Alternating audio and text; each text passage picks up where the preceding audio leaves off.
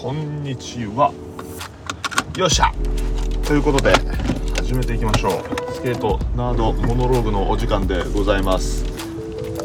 元気がいいようなねあの発声方法。ということは車でございます。今日は僕は休みなのでまあといってもちょっとだけかな。天気がねちょっと今日あんまり良くないんで様子見に柳島のスケートパークに行ってしかしたら1時間も滑らないかもしれないぐらいのテンションで向かうわけですけども。その間にこうやっておしゃべりを撮っておる次第でございます。前回の配信はですねちょっと音があんまり良くなかったですね、えー、改めてお詫びを申し上げます。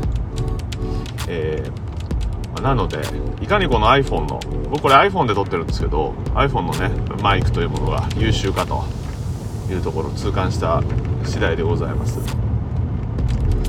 では、えー、早速本日のお題でございますが本日のお題まず1つ目、えー、トム・アスタがデッキのサイズを大きくしたみたい。ということで、えー、トム・アスタの YouTube チャンネルっていうのがあるんですけどあのトム・アスタさん、ね、皆さん覚えてますか？あの手がちょっとね後ろの後ろの手がすごい印象的な手がこう広がるなんていうのかな見れば分かると思う。手がこう広がってこうパッとこう広がるタイプの手を持っているトム・アスタさんでございます。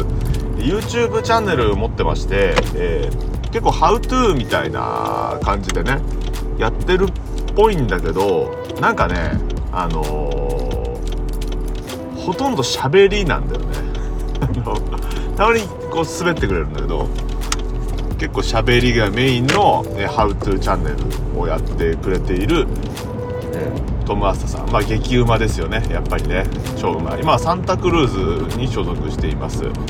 えもともとはミステリーというですね、えー、ゼロから派生したブラックボックス傘下のエイドリアン・ロペスが主催していたブランドのライダーでございまして、えそこから、ままあ、ブラックボックスをほぼほぼ解体みたいな感じになった時にあのミステリーも解体になってしまい、えサンタクルーズに行ったトム・アスタ君なんですけどもあのデッキサイズ大きくしたぜって言って 8, 8インチにしたと思ったら違った。あのね長さをね大きくしたっていうね長くしたっていう話でした。YouTube ちょっと見てみたら。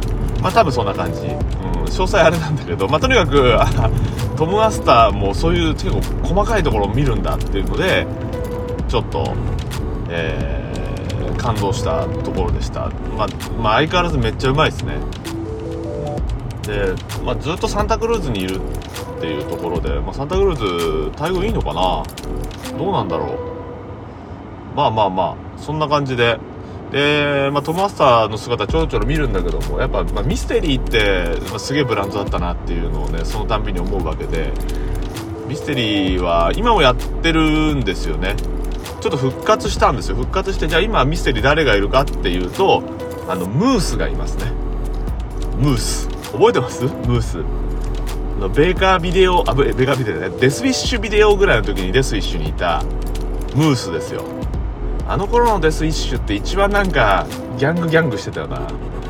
あのー、まあ一番まあノリノリだったっちゃノリノリだったけどムースとかファービーとかねいましたよね。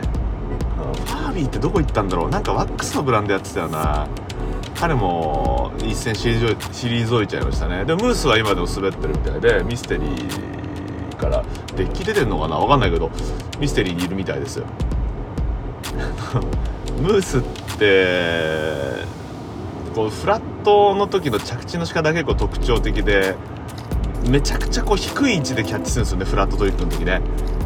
なんかまあハンマー専門みたいな体の設計してるのか分かんないですけど膝めっちゃ曲げて着地するんですよ。でそれをねあの某小島優斗が「めちゃ出せ」って言ってたの。すげえ覚えてる。まあ日本語で喋ってるからね。9%アメリカの人聞いてるみたいだけど、まあ、ムースには届かないだろうということで喋ってますけどね。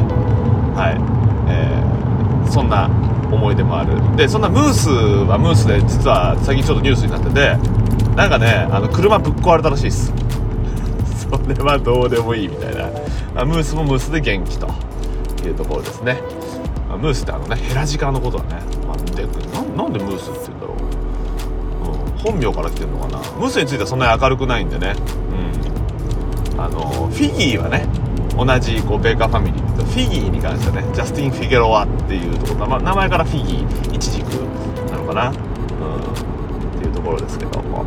はい。でまあねミステリーそうそうそう。ねリンゼー・ロバートソンとか何やってんだろう？でギルバード・クロケットね。ギルバード・クロケットミステリーだった？いや違うか。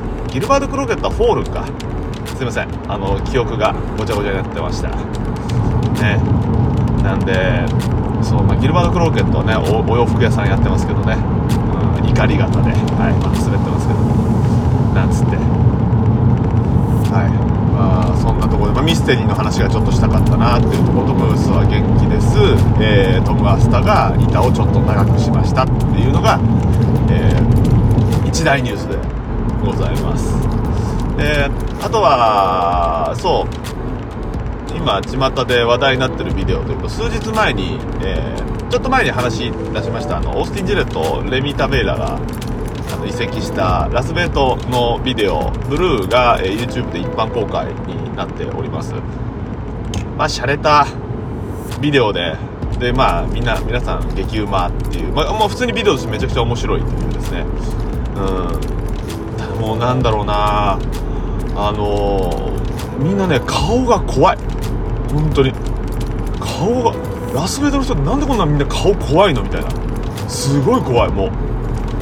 とにかく夢に出てくるぐらい顔が怖い、でビデオはおしゃれ。というですね。いう感じで。あれ20分そこらだったと思いますが。あのー、まあ見といた方がいいのかなという感じですねはい面白か最近結構いいビデオが多いなという印象ですね。あのプリミティブにしかりです。ラブシックにしかり。であのベンのビデオにしかりね、うん、またタイトル忘れちゃったあれ。ニックスタイルのやつ。あれめっちゃ面白いマジで。本当に。いろんなところで切り取られてシェアされてますけどあのコンズのねアカウントだったりすると。インスタグラムのコンズのアカウントだったりするとね。あのえっ、ー、とケビン・ロドリゲスフッテージが切り抜かれてたりとかしましたけども。あれマジ必見ですね。すげえ良かった。エイダン・マッキーとかもね出てるし。なんかなもはや懐かしいな彼は。というような感じです。であとは最近怪しい動きをする、えー、怪しい動きはしてない。あのショーン・パブロなんですけど今エイダン・マッキーって言ったからショーン・パブロなんだけどあの元 FA のね Fucking Awesome にいたショーン・パブロそう Fucking Awesome ね抜けてますよ、うん、抜けてて今はあのハーモニー・コリンってあのキッズってねハロルド・ハンターが出てた映画皆さんもちろん、ご存知かなと思うんですがそのキッズ監督やつハーモニー・コリンが今スケートブランドを立ち上げてるんですけどそこのライダーとしてまあ頑張ってこうぜみたいな感じでやってます、えー、であのスケートブランドの読み方がわからないです。読み方がわからない。そんなになんか頑張って読もうともしてないっていう部分があるんだけどもまあ、そこがなんか結託してるみたいですね。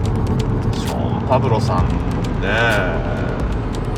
なんかねそうそうなんだよ、うん、まあちょっと見て見ていこうかなというところではございますが。はい。まあそんな感じで。いやー さらっとショーン・パブロの話まで一気に来ましたけども。そうだな。もうちょっとなんだよな柳島。ああと,、えーと、柳島の、まあ、ローカルニュースじゃないですけど、えー、柳島スケートパークの近くにある、えー、ローカルに愛される養老の滝ですね。がですねなんと店名が変わっております。初版の事情で。店名が変わっておりまして養老の滝じゃなくなってます。ただ中身は変わっておりませんので皆様ご安心ください、えー、マルキオだったかな？っていう名前になっておりますが、まあ、駐車場付きですね。ランチなんか安いんでねあのーもうローカルの方からするとやっぱりあそこが一番だと。はい、まあ、柳島中島ローカルの方からするとですね。あそこがいいぞと。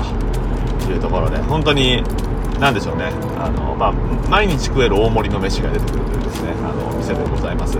もしこのポッドキャストを聞いていて実は湘南エリアの人じゃないよなんていうね変な人がいたらあのこっちの方来たらですねあのぜひてみてください。あのそんなにこう期待値を上げない方がいいかもしれないけどもあでもうまいですよ。あの刺身とかねあのうまいですうまいです。ちゃんとだし、まあ、量がねしっかりしていてくれるんですね。で今そのあの九段の柳島のねあの養老の滝の前なんだけどまあ、まあ、今看板付け替えてんのか。真っ黒になってんだ。ブラックアウトしてる。生しらすと魚って書いてある。あ魚じゃない酒って書いてある。えー、頑張れ。頑張れ養老の滝。というねあのなんと飲食店の話題にもついには触れてしまいました。そんな感じのスケートナードモノローグでございます。ではあ10分経った。ではまた、えー、次の配信をお期待ください。期待してるやついるのか？それじゃあねバイバーイ。